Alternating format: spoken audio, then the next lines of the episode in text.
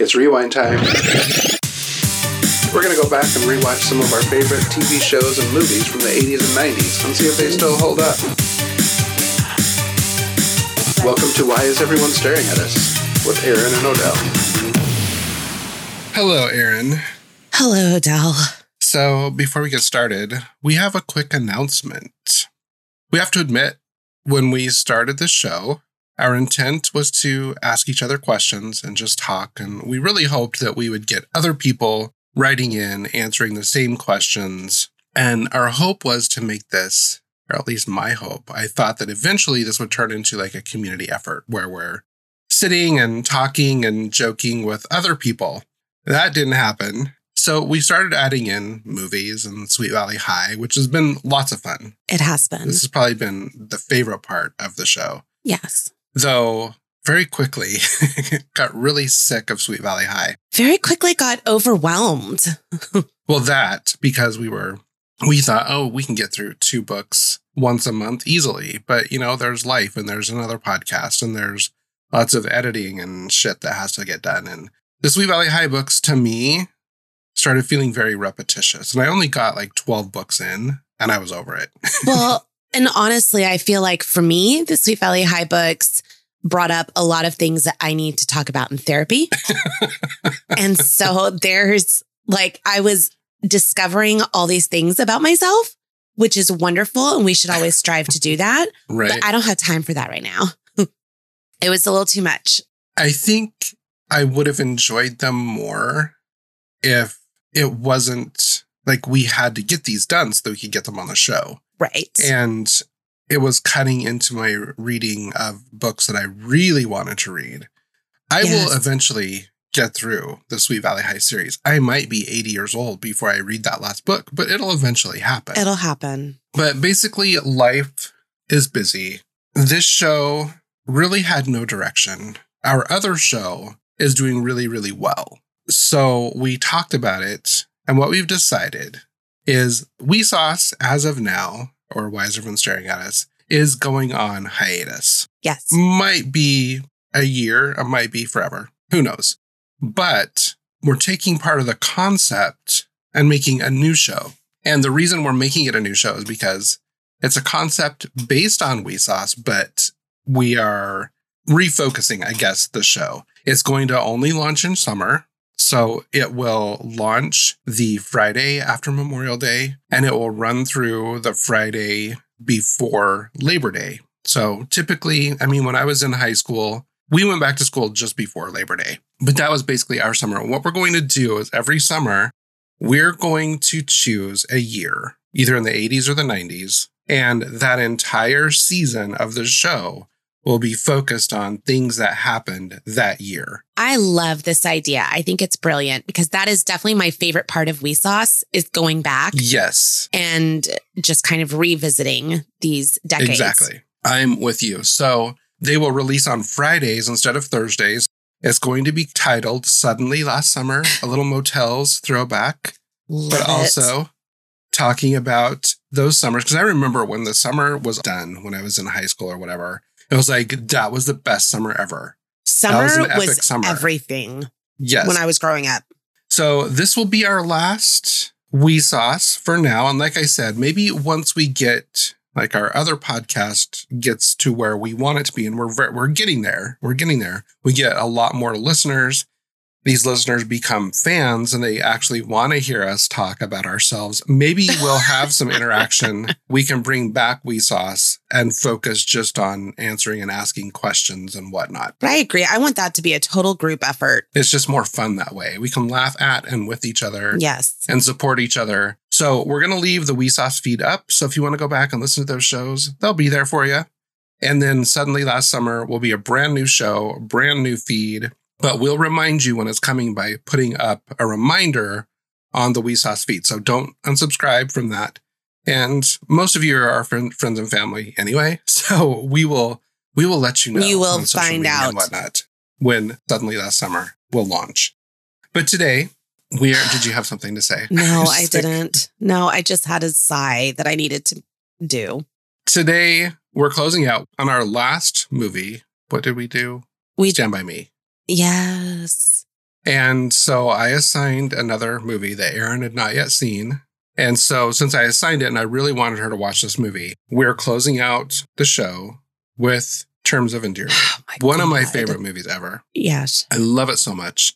But before we jump in, we're going to take a look at what the top movies and songs were the week of September 2nd, 1983. That's the year and the same day that this episode was released. So, looking at movies, Yes. Number 10, War Games. One thing that I noticed was that all of my movies Uh-huh. that I chose were 1983 Yes. for whatever reason. Uh, for whatever reason, no, I- 1983 and 1982 are Yeah, two years that, for whatever reason, really hit you hard. And I I'm going to need you to go back and look at what was going on in your life. Right. And the thing is, I was only like 10 and 11 years old at the time. What were you doing? So, and I didn't see these movies until later, though, is the thing. So it was like when I was probably 13 or 14 is when I saw these movies because that's when they were released. I know, it's so crazy. Number nine, Staying Alive was still going Uh-huh. strong, surprisingly Uh-huh. enough. Number eight, Trading Places. Number seven, Flashdance. Number six, Hercules, not the Disney one. I don't know what movie this was. I didn't realize there was another Hercules movie. I knew that God, was a that TV broke the show. top 10 in a week. What? Exactly. Number five, Star Wars Episode Six, Return of the Jedi. Number four, National Lampoon's Vacation. Number three, Easy Money. Number two, Risky Business. And number one, Nice. forgot about this movie, Mr. Mom.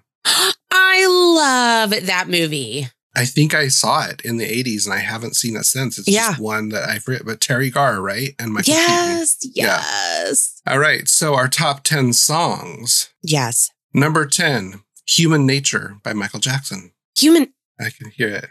Wait, uh, human. No. What am I think? I'm thinking of the duet he did with Janet Jackson. Oh, that's Scream. Scream. And that was much later here. I Wait, did Madonna do a Human Nature song? yes, but That's what I'm thinking of. That's the tune I'm hearing. So I'm like, that is not 1983. Number nine. I love the song so much. I'll Tumble For Ya by Culture Club. Do I not know that one? What is that? Oh my God, Erin. that whole album, it was their first album with Karma Chameleon, Time, Clock of the Heart. oh, yes. I love that entire album. I saw them in concert Really not that long ago. They were in concert with the B 52s nice. and with the Thompson twins, but there's only one. yes. And I got insanely intoxicated, like embarrassingly intoxicated. And I kept screaming at Boy George that I loved him. And finally he said, I love you too. Because you know how loud I can get. yes, I do. Amazing. Oh, I'm pretty sure he sang that song. I bet he did. I don't remember More than whole lot. likely. Number eight, It's a Mistake by Men at Work. I never remember what that song is. And every time I pull it up, I'm like, eh, didn't care for it. So not even going to bother. Uh, number seven, Tell Her About It by Billy Joel. Oh, nice. Number six, I'm going to admit, I always hated this song. What? The Safety Dance by Men Without Hats. I love the safety dance. it is so informative. Number five, loved this one. She Works Hard for the Money by Donna Summer. Oh, uh huh. Uh huh. Number so hot four. for it, honey. Go on, God. Number four, I always hated this song too. Putting on the Ritz by Taco. Oh my God. The fact that that even made it to number four is just perplexing to me. that is annoying. number three, which this one has been number one every movie that I've done. Every Breath You Take by the Police. A number two, Maniac by Michael Sembello, which I love the song, but it's surprising that it's on this top 10 list. But Flashdance, that won the Oscar, has dropped Uh off. And number one, best song ever. What? Sweet Dreams Are Made of This by the Eurythmics. God, I love that song. that song and Here Comes Rain Again, Oh my gosh. my favorites. Those are amazing. I love them so much. So that's what we were looking at this day in 1983 as our top 10 movies and top 10 songs. And the funny thing is, Terms of Endearment hadn't even been released yet on September 2nd, 1983. It didn't come out until November. Oh. So I'm going to give a quick synopsis. Aurora Oh, we were doing September because that's when this is That's airing. the- day this drops, yes. okay. I got it. So the synopsis from IMDb is Aurora and Emma, are mother and daughter, who march to different drummers. Beginning with Emma's marriage, Aurora shows how difficult and loving she can be. The movie covers several years of their lives as each finds different reasons to go on living and find joy. Aurora's interludes with Garrett Breedlove, retired astronaut and next door neighbor, are quite striking. In the end, different people show their love in very different ways. Ain't that the truth? It was it's the most beautiful movie ever. It was released November 23rd, 1983. It starred Everybody. Yes, the fucking amazing Shirley MacLaine. I love her. I love her so much. I forgot how much I love her. But Yes. every my favorite movies of hers, I mean, I I obviously this is now tops, but Mhm, Steel Magnolias, she stole that movie. mhm. Have you ever seen The Apartment with No, Jack Lemmon? Oh my to. god, I love that movie. It's incredible. I love her so much. Oh, Yeah. Every I, 'cause I rewatched this last night. I've seen this movie countless times because this movie. So back, and I guess I must have been much less emotionally mature back then because I haven't felt the need to do this in a while. I guess maybe I've got my mental health in check now. oh that's so I'm great. feeling more centered and balanced. But I used to just get to these points in life where I think I was just overwhelmed with everything. And so there are two things that would help me get centered. Mhm. One was dancing it out, just turning on some 80s dance music and dancing it out. If that didn't help, then I would watch a really sad movie that I knew was going to make me Just cry and just get that emotional release. And then I was fine. Yeah. It wasn't that I was sad. I wasn't necessarily depressed. I don't think. I just needed a release. Yes. There are times when I need a good cry. I just need, I have things that are building inside me. I got to get it out. And this is one of those movies that I would watch. It, it- this now is for me. And then there's also The Champ with Oh, Jon Voight never saw it. and Ricky Schroder. Oh my God. I love that I movie hate so both much. of those people. I don't like them now. right. But back in the day, when Ricky Schroder was just this little eight year old Oh, and so adorable, cute. hmm the movie and um Wasn't it a remake? yes, and Joan Crawford is also in it. She Oh. plays the Hello. mom. Mommy but it's- Amazing. And it if it does not make you weep uncontrollably the last like five to ten minutes, there is Oh, something wrong with you. God. Oh, God. And then there was another movie called It's My Party, which was about a man who develops AIDS. His partner didn't get it. They grew apart. Well, the dude, it's Eric Roberts, who has AIDS, finds out that he's dying. Oh. And rather I than lose his made me watch vision, this. I think I may have. So he decides he's going to take the kill pill because he Uh-huh, doesn't want to uh-huh, suffer. And so he uh-huh. has one last party for himself My and God. he has to tell everyone goodbye at the end. And oh my god, it wrecked me. But I always feel better. So these are my three movies. When I need a good cry, Interesting. I need a release. those are my go tos. I have all of them My- on video. I think my go tos are, th- well, this will be added now. Titanic makes me cry every time. Mm. And Color Purple. Yeah, yeah. That one hurts. That one Mhm. hurts. It stirs something deep in my soul. Yep. Yeah. This one, O'Dell, I hate you for making me watch this because I need to tell you what happened that night. So Okay. really I- quick. Let's let's go through who starred in it. Oh, yes, the- yes, yes. So it starred Shirley MacLaine, as we mentioned, as Aurora. It sh- uh, starred Debra Winger as her daughter Emra. Emra. Emma. Jack Nicholson played Garrett Breedlove, the doctor or the astronaut. My God, what's wrong with me? What is Jeff- wrong with you? Jeff Daniels was in it, played Flap. so young. yes. Danny DeVito was in it, as was John Lithgow Mhm. and several other people, but these were the big names and they were all amazing. It has a 78% certified fresh Rotten Tomato score and an Only 83%. 78? Yeah, which I think it's been driven down because I don't know why these faux movie reviewers, when I was looking through the like the reviews, there are people who reviewed it from like newspapers and online magazines Like as just recently, as just a year or so ago, and they were given it really low scores. Well, I don't even understand that because I just watched it for the first time, took right. it out of this whole 1983 thing and watched it just as a really amazing movie. I don't understand why anyone I would rate like- this lower. It's someone who's on Rotten Tomatoes trying to put in all of these reviews, trying to make themselves look smart. Taking down the the commercial successes. Right. It won five Oscars Deservedly so. Best Picture, Best Actress for Shirley MacLaine, Best Actor for Jack Nicholson, and Best Director and Best Writing for James L. Brooks. Wait, was it uh, best actor or best supporting actor for Jack Nicholson? Um, I have Best Actor here. I'm gonna look this up. Please do. The Golden Globes, it won Best Performance by an Actress in a Motion Picture Drama for Shirley MacLaine, Best Performance by an Actor in a Supporting Role in a Motion Picture for Jack Nicholson. That one was supporting. And then Best Screenplay and Best Motion Picture Drama for James L. Brooks. Mm-hmm, mm-hmm, mm-hmm. Because I know he and John Lithgow were in the same category. I knew Debra Winger um, submitted herself for Best Actress, Right. Yeah. which if she had nominated herself for Best Supporting Actress, she would have probably won in a yeah. heartbeat.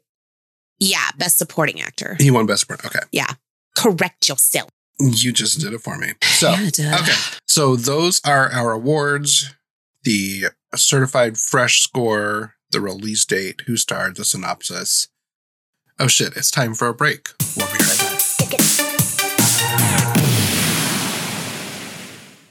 back. Let's discuss. Okay. I went on Facebook because that's the you did, only I remember. I did.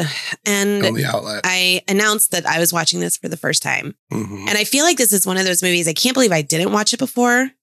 I feel like this is one of those movies where, like, my friend Mike Sanchez told me that I had to watch Pulp Fiction. And so I just never did because Mhm. it wasn't going to live up to the hype. Then I did 24 years later, and it did live up to the hype. It was amazing. Yeah. I have to do I- the same thing when people are like going on and on and on about a movie. I deliberately I don't yeah. watch it because I'm going to go in with some thought in my head and it's not going to live up. It's up not to that. live so I have to step away for three or four years and then watch it. Well, I stepped away from Pulp Fiction for 24. that was excessive. This one, I mean, I and I knew it 40 was years. sad. Yeah. I knew it was sad. Cause that's the thing everyone tells you. Oh my gosh, terms of oh, you'll sob. Like that's what Mhm. everyone tells you. And so it's one of those like, you know what? I don't really feel I don't want to cry. I don't really feel like having my heart ripped out. So I posted that I was about to watch this. Now, all of these 80s rewinds, I've had my daughter watch them with me. hmm She refused, flat out refused on this one. I think she knew she heard as well. It's going to be sad. Mama's Mhm. going to cry probably. Mhm. And my older one is so uncomfortable with those feelings, like at her teenage years, right. um, seeing an adult lose her shit. Right. And so she was like, absolutely not. And I even called her at one point during the movie and I was like, come watch this with me. And she goes, no, and ha- hung up the phone on me. so that just wasn't going to happen. My younger daughter brought in all of her stuffed animals to sit with me because no one would watch it with me. Even Adam was like, no, I'm not doing this. But I was going through and people were commenting saying, oh my gosh, you're going to sob. Mhm. And one thing that I always hear this related to, and I don't agree with it, is beaches. yeah, I don't. I don't agree I with didn't that. cry at I- beaches. I, did not shed one tear at beaches. I was I was sad and I might have got a little watery eyed, but I didn't like there weren't flowing tears. I did And- not cry. I thought that that "Wind Beneath My Wings" song was such a bitchy song. I thought it's just it's terrible. So I did not cry. So I was like, all right, well, you know what? I'm fine with beaches, so maybe I'll be okay with this. People kept posting. And as soon as it started, like I could see mine and my older's daughter relationship like playing out. Mhm. It was very scary. And I was like, oh God, I'm going to have to do some introspective work on this one because I'm really seeing a lot of myself in Aurora frighteningly so. And once it got halfway through, I like started tearing up and I was like, okay, I can handle this. Mhm. And then just another thing would happen. And okay, there's tears coming down. Okay, it's Mhm. all right. I can handle this. And then another thing happened and it cannot get any worse. And I'm full on sobbing and I'm like, okay, terms of endearment, you got me. You got me. and then there's one final kicker. I had to leave the room. Adam was asleep next to me. I was starting to get loud. I had to leave the room. I went into my older daughter's room. I opened the door and she's like, Oh, good, you're still up. Oh no. like as soon as she saw my face. And we had to have a really long talk where she let me sit on her bed and I sobbed like a baby and told her how much I love her and how, you know, like if anything ever happens to me, I don't want her to have any regrets and I don't want her, you know, because there's there's that there's that speech at the end and if you haven't seen this, I'm assuming that I well, mean, I mean, you're there are going to be spoilers. So if you plan to watch it, you've not yet seen it, just turn this off now. Come back after you've watched the movie because we will be spoiling. when she is so the first part that got me was when Garrett Jack Nicholson showed up to the hotel where Aurora was Yes, staying while her daughter's in the hospital. Every time. Well, the first one that gets me is when she runs out to the nurse's station and she's Give telling the shot. them it's 10 o'clock. Give her the shot. My daughter needs a shot. She's in pain. She's in pain. That one, that's what starts it all Yes. for me. Yes. I got upset during that just because I mean, as a mom Mhm. and having seen my oldest daughter in pain before, Right. you know, right. there's nothing where like mama's instincts kick in and Mhm. doctors and nurses tend to think that you're just hysterical. You don't know what you're talking about. And Right. it's like, no, no, no, no, no. I do. Mhm. Um, so yes, that is the first one. But I didn't get teary. I was I was okay. I was like, Mhm. ooh, this is gonna be rough. That was my Mhm. first inkling. And then Garrett shows up at the hotel. yes. And Aurora fin- just breaks down. Yeah. That got me. Because she had had that steely, like I had to be tough for my daughter. She's she has cancer. She thought she's going to be okay. She obviously isn't. I've got to be strong for her. Yes, she's strong she for the to the kids. she's strong for. Flap. She's strong for everybody. She's like, I am not showing any emotion. Mm-mm. I'm just rigid. And then he shows up and And says, she Hey, Aurora. Breaks And down. she, yeah, melts. yes. Yes. Literally just melts into him on the stairs. So I, that's where I was like, oh crap, this is going to be bad. Okay. Mhm. Hopefully that's the worst of it is seeing, Oh, God. oh my God, O'Dell, I'm so naive. Oh, Poor yeah, young, are. sweet Erin. I'm looking back at these posts and I'm like, oh, this is going to be awful. I'm only 10 minutes in. And then, you know, I said, I said, good Lord, everyone's in this movie. And then I said, oh, I'm so annoyed, you know, like Flap is being an asshole. Right. Um, I was so young and naive then, thinking that's all this was. Two and- hours later. My God. My God. I grew up so much in those two hours. So the next one that got me was when Flap and Emma were having a discussion basically about the kids. Right. That scene, I thought, my God, that has to be studied. That needs to be taken into every single marriage counselor right. because it was so brutally honest. Mhm. And it was one of those like, we don't have time to sugarcoat this. I don't have time to tell you, oh, Right. you're a wonderful dad and you've done it. No, you fucked up. And Yep. I don't think you should raise my kids. Yeah, exactly.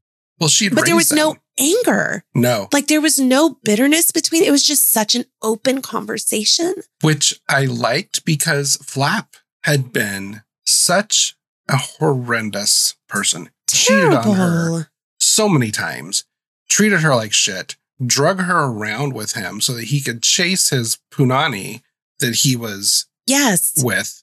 And she went along, she raised the kids. There were nights when he wouldn't come home and she put up with it. So the fact Yes. that he realized and acknowledged, I've been a horrible shit to you. Yes. And you're right, I have not been a dad to these kids. You've raised these kids and they wouldn't be good with me. yes. Is a huge, like, I feel like a lot of men could take a cue from that as well. Well, and when he's, oh, the part that just about killed me was when he said, like, she got so excited he was wearing the tie. hmm And he said, it's real, it really is the little things Yeah. with you. I wish I had done that more. You know? Oh my God, y'all, that there's never been a bigger truth spoken. Uh, Definitely not in my marriage. I mean, like in in mine and Adam's marriage, it is the tiniest little things that make the biggest difference Mhm. to both of us. I think Um, it is when you I really think for look most, at it. right? Right. If you're so long as you're not trying to live your life and put on this persona for social media, but unfortunately, so many people do. When you're putting on this facade, then you think the big things matter because that's what impresses your friends. Right. But the little it's things the that truly everyday matter, little things. Yeah. people overlook those. killed me. So I was crying then.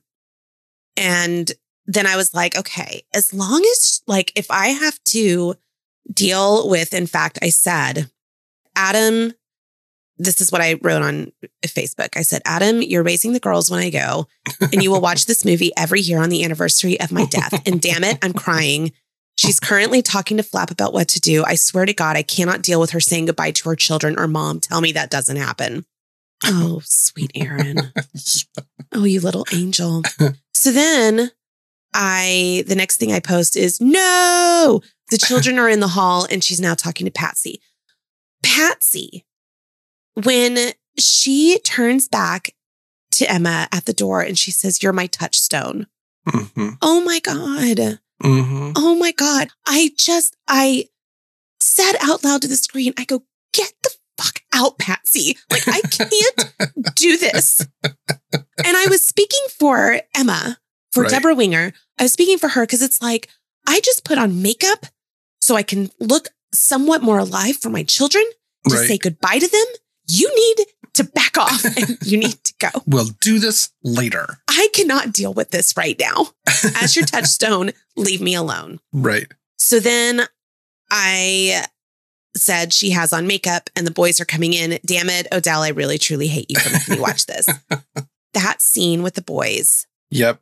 The little one. Oh my God. Oh my God. he was so good. And he couldn't have been more than like what, seven years Seven? old? Maybe. Yeah. Maybe. Yeah. But was so good. at Just, I mean, crying, obviously. But you wouldn't think a seven year old. devastating. Right. Rarely do you see a child who can really convincingly cry on screen when they're that Yes. young, especially. They had to have like killed his puppy in front of him before. they had to have done something. There's no child like, what what's wrong, baby? I just wanted to hug him. But what really got me, so this is when I love this podcast when we can get personal. yeah. My older one right now, Uh-huh. she is in a stage of, you know, I'm like, oh, I love you. And she's like, oh, do. Like she just, Mhm. right. we don't like feelings. Yeah. And so, you know, she's as all teenagers, when they Right. hit, you know, she's almost 14, she's at that stage. And so, you know, she rarely will say, she never says it first, Right. like, I love you.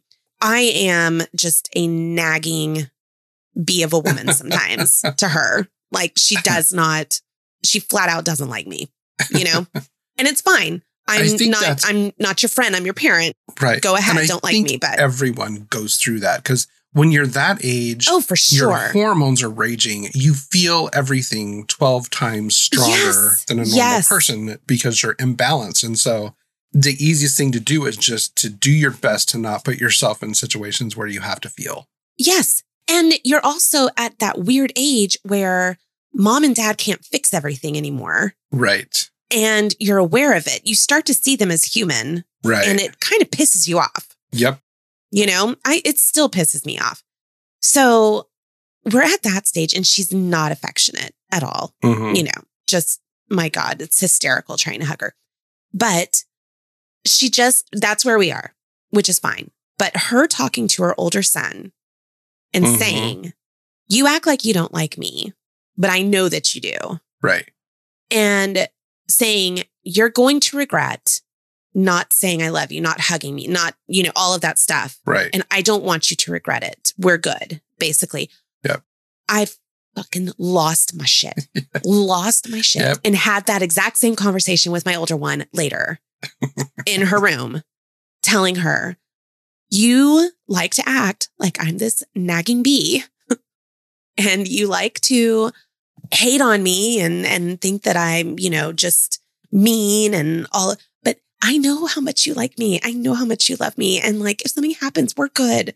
We're Yep. fine. Don't ever regret anything in our relationship. right. Oh my God. O'Dell, I can't, I can't explain how, how much I lost my, I've never lost my shit like that in a movie. where I could barely breathe. I was, yeah. oh my God. And the way her son was reacting, he deserves an Oscar for not Mhm. crying. Mm-hmm. And he was like, I know. I like, know. I know, I know. I know. Which is such a teenager thing to do. Which like, It's exactly what my older one would to do. show. Yes. Yeah. Just be, I know. Okay. Okay. Thank you. Yep. Bye. Like, just let's stop this awkward interaction Yep. as soon as possible. Exactly. So there was that. So I was like, okay, you have destroyed me in terms of endearment. Congratulations. But then the very end, when not the very, very end, but Emma's in the bed. It's quiet. Flap is asleep. hmm Aurora is sitting there. And the look that they have, the understanding that this is it, Yep. this is the end, Yep. and the silence Yep. that I was like, holy, oh my God, oh my God, oh my God. Like I froze. Yep. And then Aurora loses her shit. Yep. And her saying, I thought I'd prepared myself for this and it couldn't Yes. get worse. I thought was it would be a wrong, yeah. relief. Yep. Yep. But it was not. I was Because how many times do we feel that when Right. we lose some, like I- I remember losing my grandmother and thinking, I was like, I'm so glad she's not in pain. That Mhm. makes nothing easier. right. I'm glad she's not in, yes, that doesn't change that feeling, but hmm I'm still here. She's not. Yep. You know?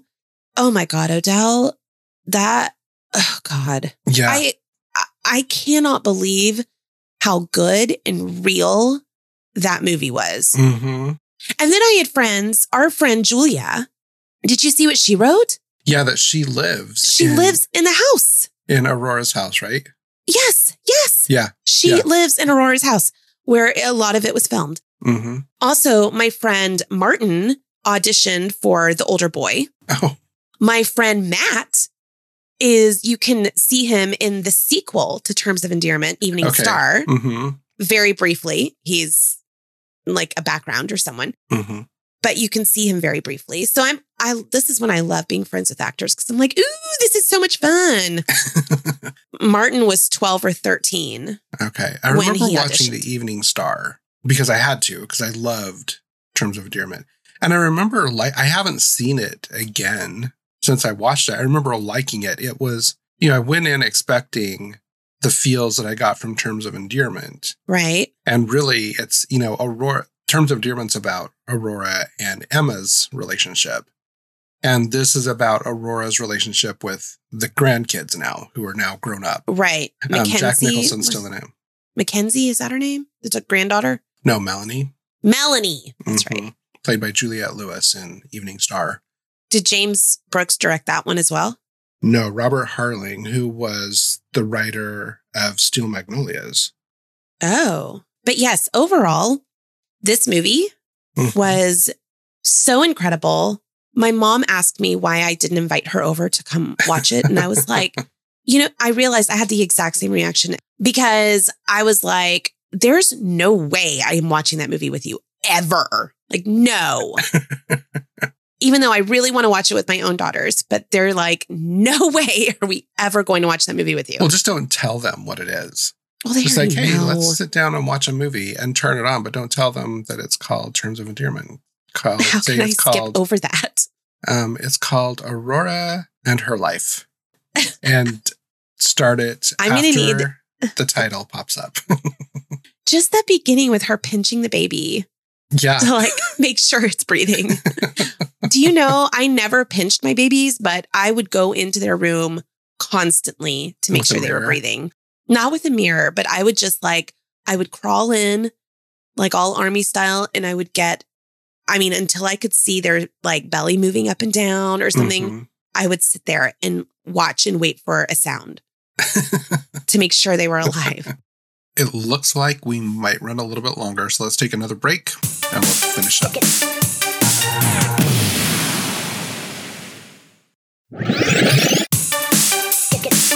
I remember, so back in the day, you know, when VCRs first came into play, I think I was in sixth grade when we got our VCR, which would have been 80, like 84. So about a year after this movie had been released in theaters. And what we used to do, because we lived so far away from where the video store was, you could rent movies on a Friday and keep them all weekend. They had to be back Monday by noon. Uh-huh. So typically, my mom would go in and rent a few, and my aunt and uncle, my dad's sister, who lived up the road from us, would go and rent some, and then we would watch ours, and then we'd swap. Uh-huh. And then someone was responsible for taking them back. Well, I remember, I think my aunt had gotten this movie and she brought it over. And my mom, I remember it was later at night. My mom had was watching it. She was laying on the couch and she was sobbing.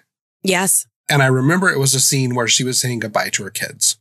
And so I was like, Well, and your mom Well, had this- boys. right. she had two boys, two girls. Oh my God. So I was like, well, this is awkward. I am leaving. I have no idea what's going on. Mom's a sobbing, weeping mess on the couch. So, Right. well, the next day, like they all went out because they would typically go over to someone's house to play cards or something. And I was babysitting. My brothers and sisters had gone to bed or fallen asleep or something. So I popped in the movie Uh-huh. when I was 11 or 12 and it still, it killed me Did then. it? Yeah. Okay, that makes me happy to know. Yes. I tried telling, I had a, a happy hour with some of my friends the other day on Zoom because we're all living in different parts of the country. And I was like, oh my gosh, guys, have you seen this movie? Terms of Endearment. I feel like I just discovered it. Have y'all seen this? And one of them was like, are you talking about like the one from the 80s? And I was like, yes. Oh my God, I just saw it. And they were like, "Oh yeah, that was a great movie. Oh yeah, I cried." And I was like, "No, no, no, no, no, no, no, no. you obviously have not seen it in yes. the last decade because you, you, don't just weep. if you do not just completely sob out loud and have your uh, you know yourself mm-hmm. an ugly mm-hmm. cry, then you definitely all of them. I was like, "You haven't seen it since you had kids, have you?" None of them had, and I was like, "You need just because that. I mean." As a parent, we're always envisioning the worst, or at least I am, Right. worst case scenarios. So do you know how many times I've said goodbye to my children in my head? Like so many times. I remember the night before my youngest was born, I thought I was going to die giving birth. So I said goodbye to my oldest one that night, you know, and told her how much I loved her. And I knew I was going to die the next Oh, day yeah, because of what you had gone through with your oldest one. because it had been so her. terrible. Like the Right. birthing process is, it's barbarian. It's ridiculous. it's, and it's crazy. So I knew I was going to die. So I've said these goodbye speeches to my kids. I don't know how many times. when it finally does happen, they're going to be like, really? Are we sure? right. Is she really Whatever, gone Mom, this I'll time? See you later. exactly. But, you know, we've had these. So that her talking to her kids and like just making sure that that she deserved the fucking Oscar just for not not over Shirley MacLaine in any way. She should have gone for supporting, Yeah. but she would have deserved it just for that scene for holding her shit together hmm while in front of them, and then she just broke down when they left. Yep. But she had to do that for them their entire life because their dad wasn't there. Yes, She was their only, she was the rock.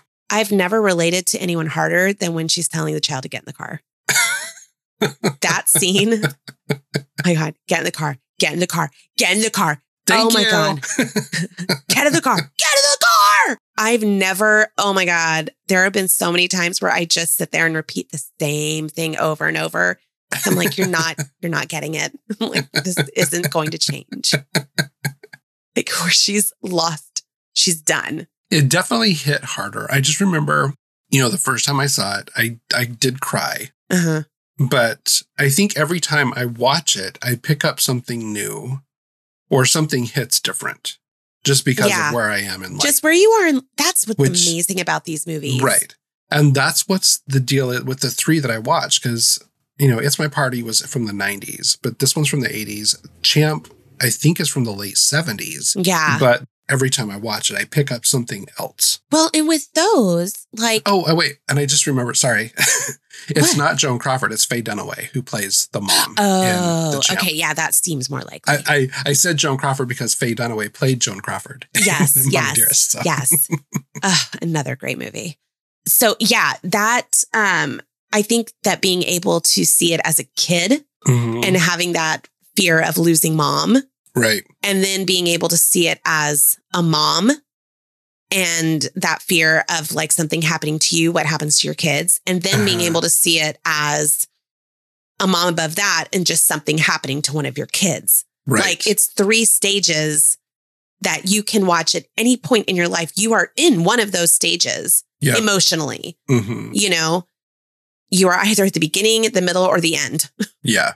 So should we do some fun facts? Oh, yes. Close this out. So You have fun facts? I do. Debra Winger behaved erratically on the set because She and I didn't know this. She was fighting a severe cocaine addiction, which I did not know. Yes. And at one point, I did not know that either. she and Shirley MacLaine got into a shoving match on set. I believe it. Yeah. How do you not have a volatile, like, how does that relationship not spill out into the real world? Oh yeah. Especially when you're dealing with someone who's playing your daughter who has a severe cocaine addiction and she's just erratic. Well, and Debra, like, she's, she, she was known as a little bit crazy. Yeah. and even I watched Shirley MacLaine's speech and she's, she said the turbulent brilliance, hmm her speech at the Oscars. uh-huh. And I remember reading about, Deb- wasn't it Debra Winger who wanted to be Catwoman?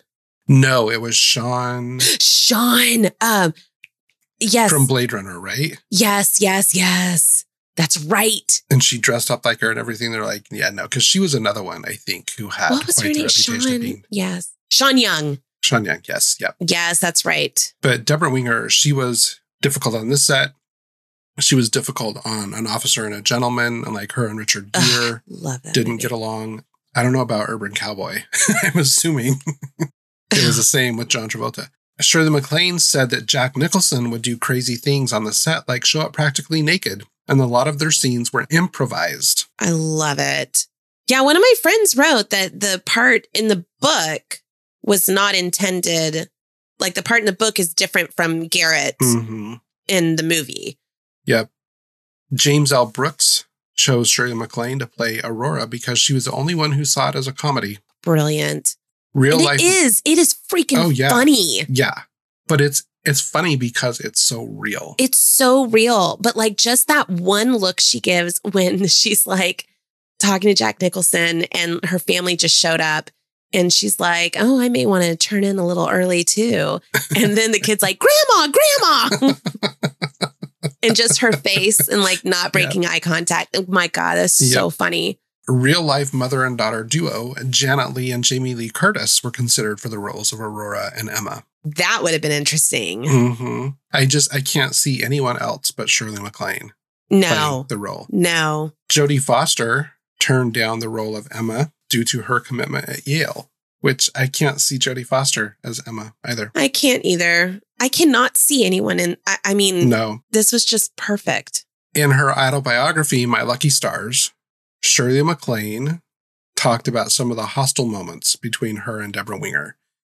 She said, This is the one that kind of made me laugh, but I would have been so appalled. Shirley MacLaine said that Winger one day yelled at her to get over here when it was time to hit her marks on set. Uh, Shirley MacLaine responded with, I heard you. I know what marks are when I see them. And then Debra Winger said, Good. Well, how's this for a mark? And she turned around, walked away, lifted her skirt slightly, looked over her shoulder, bent over, and farted in my face. Debra. Can you imagine farting at Shirley MacLaine? Debra. Even farting in her vicinity it just seems so wrong. But Winger also said, I can't deny that we fought. She said this to the New York Times in 86. She said, We're not having lunch together today. We challenged ourselves, and when we got tired of challenging ourselves, we challenged each other. But I think there was always a respect between the two of us. I don't know. You farted in her face, girl. right? I feel like uh, that's pretty disrespectful. I met Shirley MacLaine. You did. She, yes, this was in the, okay, let me think. Because I know my friend Jamie was there. She's the one who made us sneak backstage. it was, I think I was 13 or 14 years old. So it was early Uh-huh. 90s. Uh-huh. And she came through Houston. She was doing a one woman show. hmm and she came through and did this whole like you know singing acting thing Mhm. dancing she was amazing and in it though she talked about basically having the balls to like you know go out of your comfort zone and just Mhm. you know if you want something you go for it So I was with my friend Jamie, and Jamie was like, let's just go meet her. And I was like, okay. And we, I mean, she talked her way backstage, and we ended up in Shirley MacLaine's dressing room Whoa. talking with her. Now, at the time, I knew Shirley MacLaine. I think at that point, from I knew her from I had not seen the apartment yet, which is my favorite of Like hers. Sweet Charity or whatever. I had not seen Sweet Charity, but she performed a lot of that. So I just saw her as a musical theater actress, you know, not as Aurora or even Steel Magnolias. I think at this point I had seen it. it came out in like 89. Yeah. Yeah. I think 88 or 89. Yeah. So I had seen that because I remember when that came out, I saw it, hmm but I didn't have, you know, I was a kid. I didn't have the appreciation for her that I do now. Right. Now I look back and I'm like, holy shit. I was like in Shirley MacLaine's dressing room. Right. talking with her and I knew none of her work at the time I was talking to her. And like on one hand, I wonder if I mean, obviously, she was the type of actor who wasn't so self self absorbed, where she was like, "You don't realize who I am," you know that yeah. you're in the presence of greatness. She was humble enough to be like, I remember she was very proud of us for working our way backstage. She was very impressed that we were able to do that. And I was silent because I mean, you know, I'm not a big rule breaker. And so I was just like, oh my God, we're going to be in so much trouble. And my friend Jamie is just like, blah, blah, blah, blah, just talking it all up and, you know, love Shirley MacLaine. And right, all of that. Funny. All right. Well, I think we've dissected the beautiful, wonderful, amazing movie that is Terms of Endearment. That's always worth a rewatch every couple of years. it So- really is. I don't know that I can ever watch it again. it hits different like uh, because you know what's coming Right. and i feel like the first time especially when you go in knowing that it is such a tearjerker you anticipate that those moments right? the entire time the next time that you watch it you know they're coming but you can appreciate the ride more because there's no anticipation you know exactly where you're going Yeah. all right well that's all i have That's all I have. so uh, we're closing out, which is funny because we're closing out at the end of summer, just like the new show will be when we get going. yes, So it's kind of perfect. we will see you again. Watch for our announcements. Watch for one on the Why is Everyone Staring at Us feed, but keep an eye out for Suddenly Last Summer coming to you the Friday after Memorial Day of 2022. Yay! Until then, friends, if you just miss us so much, we would love to have you over on our other podcast. Now, we recently changed the name. So it's called Six Degrees of WTF. O'Dell's going through some crises right now, obviously, and rebranding and changing everything. Re- totally. I'm doing everything, but I feel like we're more focused now. But yeah, look for that. We're doing, this is our second year, and we're doing a true crime road trip. And It's we've been doing a lot of missing person cases. So those of you who are afraid of murder, I I think I've only done one murder so far. On the show. Um, You've done more murders than me this time around, which is I have done more murders. but lots of good stuff going on over there. But if you absolutely just cannot do it, well, then you're just going to have to wait a year to see us again. So, Yep. Whatever the case, we'll see you somewhere. Until then, I almost said don't be stabby, but that's our show. So keep feeling fascination, you material girls. and remember, Nice. it's just another manic Monday. We'll see you soon. Goodbye. Bye. Hey, thanks for listening. To ensure you don't miss future episodes, head over to iTunes or your favorite podcasting app and subscribe. And while you're there, show us some love with a five star rating. If you'd like ad free content, merch discounts, unedited videos of our recording sessions, and other goodies, you should become a Patreon member. Just head to our website at whyareyoustaring.com and click the Patreon link to subscribe. Speaking of our website, this is also where you can send us your questions, leave us a voicemail, and find out more about us. And since you're there, go ahead and treat yourself to some merch. And don't forget to follow us on social media. See you next time. Podcast was brought to you by literally everything.